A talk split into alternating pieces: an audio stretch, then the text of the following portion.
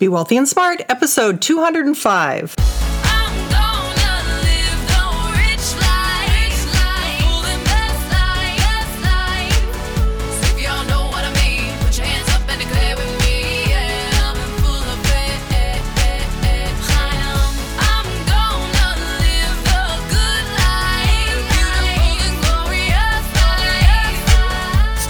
A world of wealth and financial freedom without budgets, boredom, or bosses on Be Wealthy and Smart.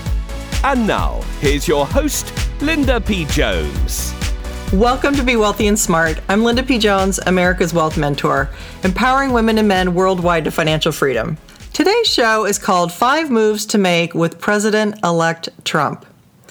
Well, we had quite the election last night, and honestly, it was nerve wracking and nail biting and uh, unbelievable all the way through. And no matter which side of the candidates you were voting for, which side you were on, it was a very, very intense and difficult race, to say the least.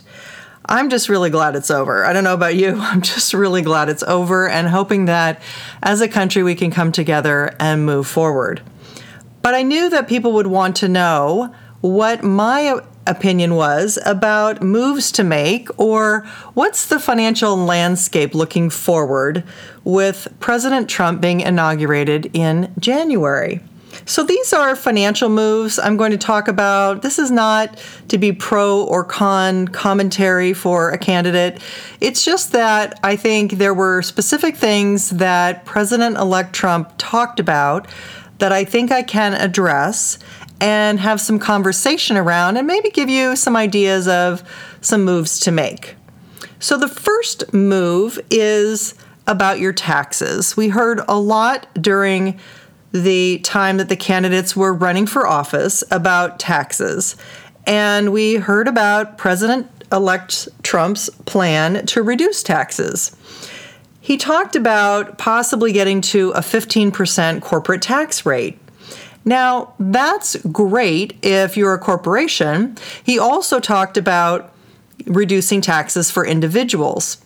And that's wonderful for us individual taxpayers as well. So, whether you're employed or whether you're a business, you can kind of expect that perhaps your taxes will go down, which is a nice thing. Maybe some extra money in your pocket, not a bad deal. Well, here's the thing. There's another piece of this that is a tremendously huge benefit to the economy, and that is that many corporations, for example, Apple, for one, have literally billions, tens of billions of dollars overseas that they made while overseas. They made selling products while outside of the US. So, for example, selling iPhones in Europe. And they were stuck. That money got stuck in Europe because to bring it into the US required them to pay a very high tax.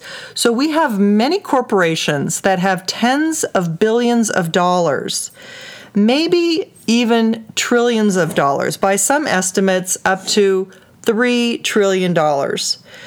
So we're looking for that money to come back into the US and be invested back into the economy. If we could get $3 trillion to come home, then that would be an amazing boost for the dollar it would be an amazing opportunity for perhaps the stock market because some of that money may find its way into the stock market and it could really boost the economy. So, just having that money come back into the US might provide some really interesting opportunities. The second financial move to make or to consider is to look at healthcare. We know that President elect Trump wants to repeal Obamacare.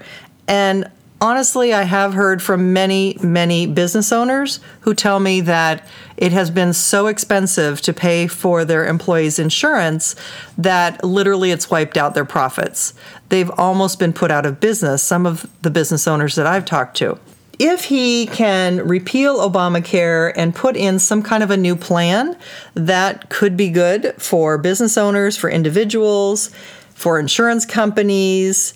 And it could also be good for things like health savings accounts, which are basically a savings account that's used in conjunction with a high deductible health insurance policy that allows users to save money tax free against medical expenses.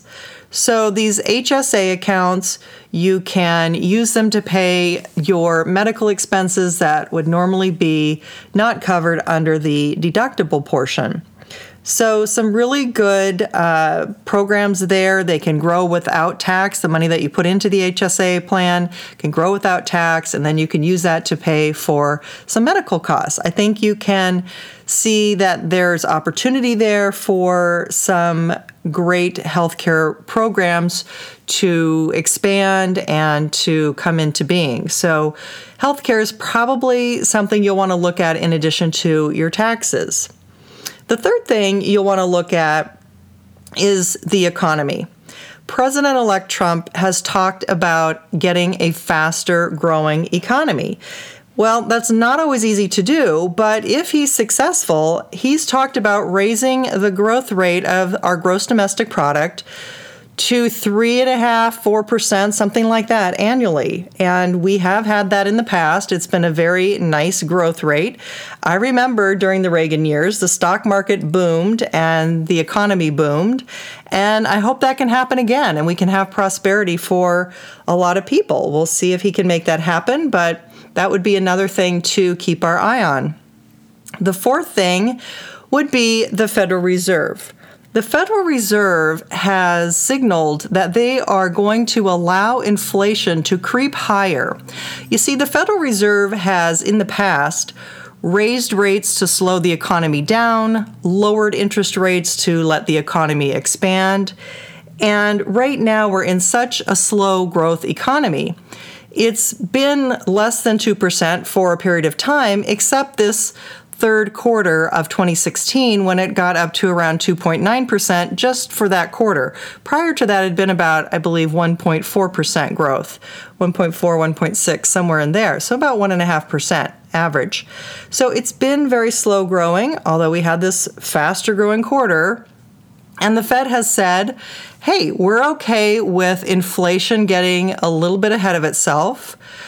And the thing is, when interest rates have been kept so low for so long, there's going to be a time when inflation does come roaring back because you can't really hold inflation or rather interest rates down without you know really stimulating the economy and causing a bubble. We do see bubbles right now. We see bubbles in the bond market, we see bubbles in sovereign debt, that's government bonds. We see a bubble perhaps even in the real estate market again. And I do think in the future we are going to see that pop when we have a fast rising interest rate environment, which I don't think is coming right at this moment, but I do think we may see that in the next year or so.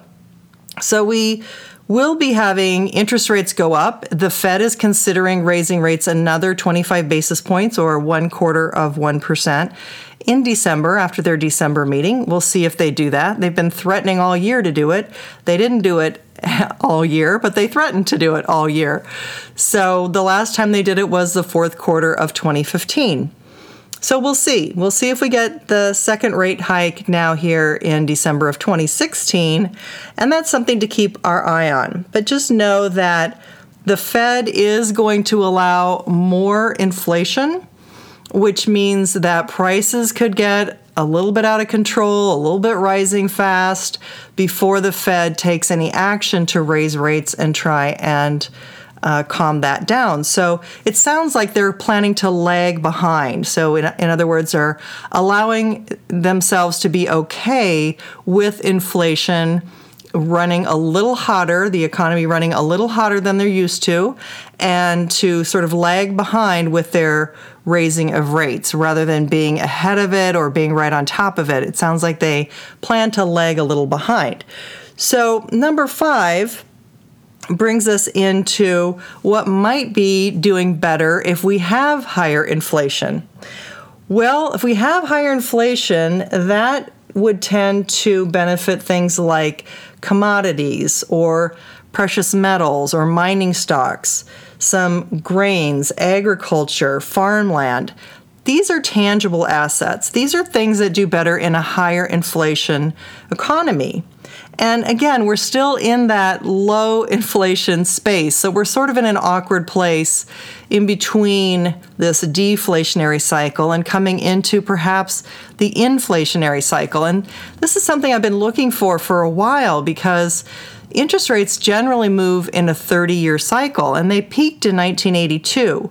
So that means they would have bottomed somewhere around 2012. But here we are in 2016, and they're really bottoming right here because they're pretty pretty low, or maybe they bottomed at, at the end of 2015, right before that 25 basis point hike. So, r- right around here, though, we're seeing a low in interest rates, which means that over time, over the next 30 years, I would expect that interest rates not in a straight line, definitely in an up and down kind of motion, but that interest rates over time would begin to increase again. That means inflation's beginning to increase again, which is what the Fed told us is that they're going to allow inflation to increase again. So they're even putting it in words and telling us that it, this is what's coming and this is what's going to happen. And that fits right in with my cycle beliefs is that we will go back into a rising interest rate environment and that will as the Fed told us be lagging a little bit behind inflation, which means they're not going to have it super under control if they're lagging behind. So that again fits in with the idea that cycles move in regular patterns, regular time periods, and that helps us predict the future. We know that interest rates have come down for 30 years. Now the pendulum swings the other way, and we expect that over a 30 year period, we would see interest rates rising again. So, something to be aware of, not something that's going to happen tomorrow, but something to be alert for, aware of, and maybe in your investment planning to add some things that might benefit from being perhaps at the bottom of the commodity cycle and perhaps being able to take advantage of that over the long term. One sobering fact that Trump will have to deal with is inheriting a $20 trillion debt. That deficit was uh, $10 trillion by the time that Bush was out of office and all of the prior presidents accumulated that. Then Obama inherited the financial crisis, and that debt doubled essentially during Obama's term. So we now have a $20 trillion deficit. I really don't believe that taxes can pay back that $20 trillion.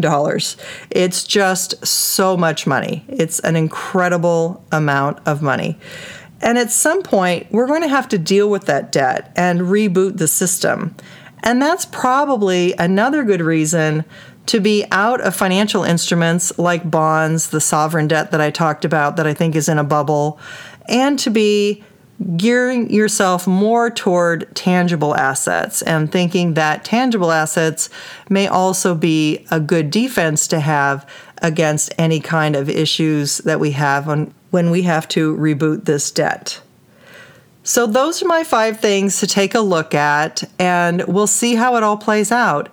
I think that if President elect Trump is able to get some experts in there and really get his agenda going through Congress, it could be something quite remarkable to see those Reagan years again if he's able to do that.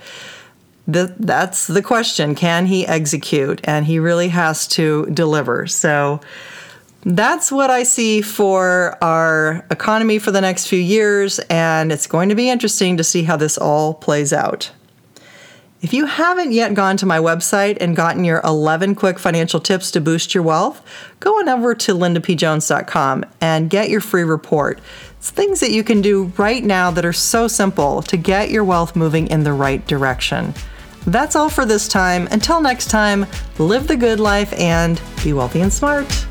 Thank you for listening to Be Wealthy and Smart with Linda P. Jones. Share the wealth and tell your family and friends about the show. Check out our website, blog, and social media for more riches at www.bewealthyandsmart.com.